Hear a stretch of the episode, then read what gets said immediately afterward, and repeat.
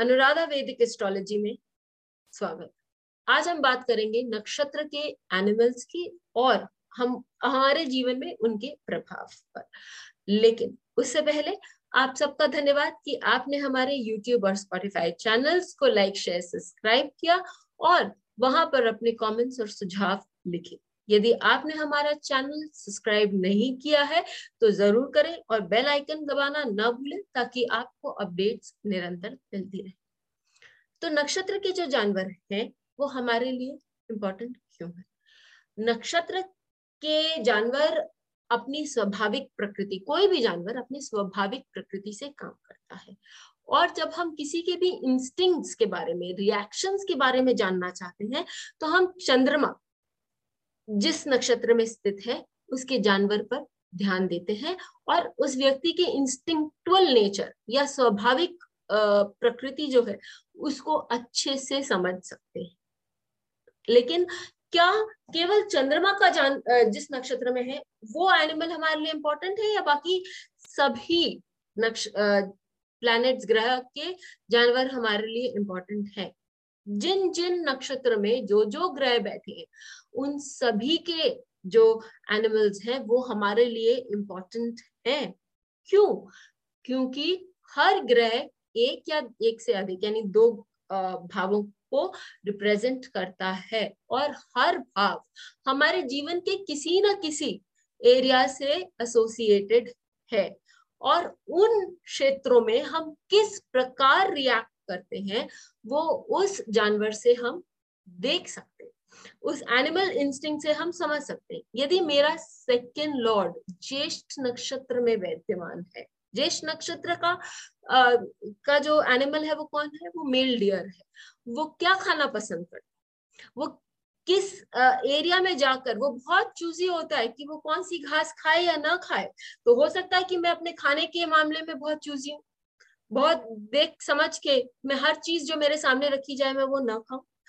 वो अपने अपने स्पाउस के लिए वो किस हद तक लड़ाई कर सकता है? डू और डाई पर जा सकता है। तो वो अपने ओपोनेंट्स को बहुत इजीली छोड़ता नहीं है। ये भी हम देख सकते हैं उस नक्षत्र से। फिर यदि हम देखें कि पंचम भाव का जो स्वामी है, यदि वो पूर्व फाल्गुनी नक्षत्र में है तो वो क्या बताता है? पूर्व फाल्गुनी नक्षत्र जो है वो फीमेल रैट को बताता है।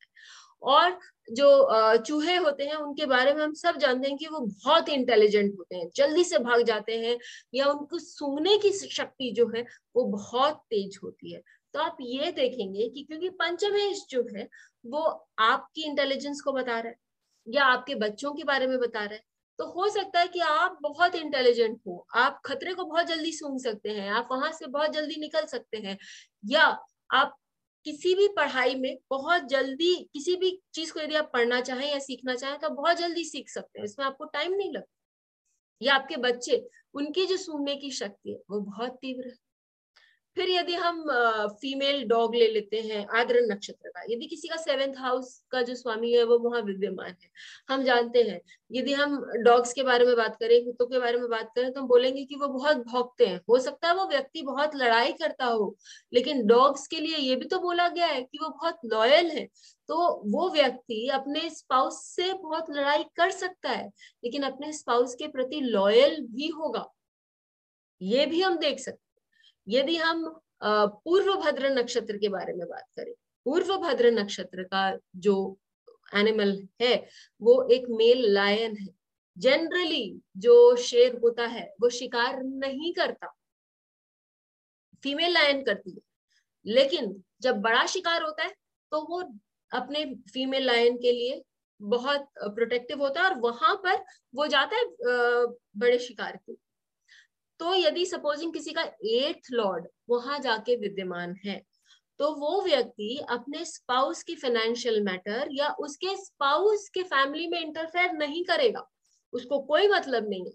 लेकिन जब उसके स्पाउस पे प्रॉब्लम आएगी तो वो व्यक्ति, चाहे वो स्पाउस के फाइनेंशियल मैटर हो या स्पाउस के फैमिली के विरुद्ध खड़ा होना हो या साथ खड़ा होना हो, वो व्यक्ति वहाँ उपस्थित रहेगा।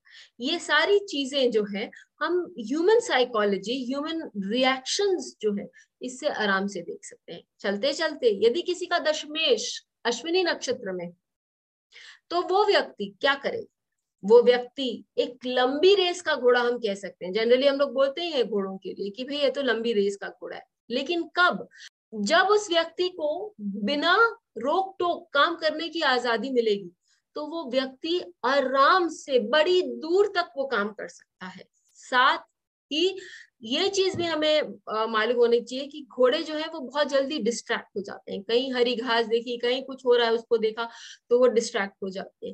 यदि वो डिस्ट्रैक्टेड नहीं हो और वो स्वच्छंद भागते रहे तो वो लंबा डिस्टेंस कवर कर सकते हैं। इन सब बातों से क्या मालूम पड़ता है? इन सब बातों से मालूम पड़ता है कि वो व्यक्ति है, उसका रिएक्शन कैसा होगा किसी भी सिचुएशन में। और जिस तरह से हम रिएक्ट करते हैं, वही कर्म हमारे आगामी को तैयार करता है। यानी हमारे आने वाले कल को और उसके फल को तैयार करता है। तो नक्षत्र एनिमल को हम अनदेखा कर ही नहीं सकते, क्योंकि उसी से हमारा फ्यूचर भी निर्माण होता है। इस बात पर ज़रूर गौर करें। और आपके चार्ट में कौन से कौन से ग्रह है वो कौन से कौन से नक्षत्र में है या उनके एनिमल्स क्या हैं वो कौन से भाव के स्वामी हैं और किस तरह की रिएक्शंस देते हैं ये ज़रूर देखें। और हमें और हमें लिख कर बताएँ कि आपको ये वीडियो कैसा लगा। फिर मिलेंगे तब तक के बेल आइकन को दबाएँ ताकि आपको वीडियोस की अपडेट मिलती रहे। हमारे वीडियोस को लाइक करें शेयर करें उन पर कमेंट करें और हमारे चैनल को सब्सक्राइब करें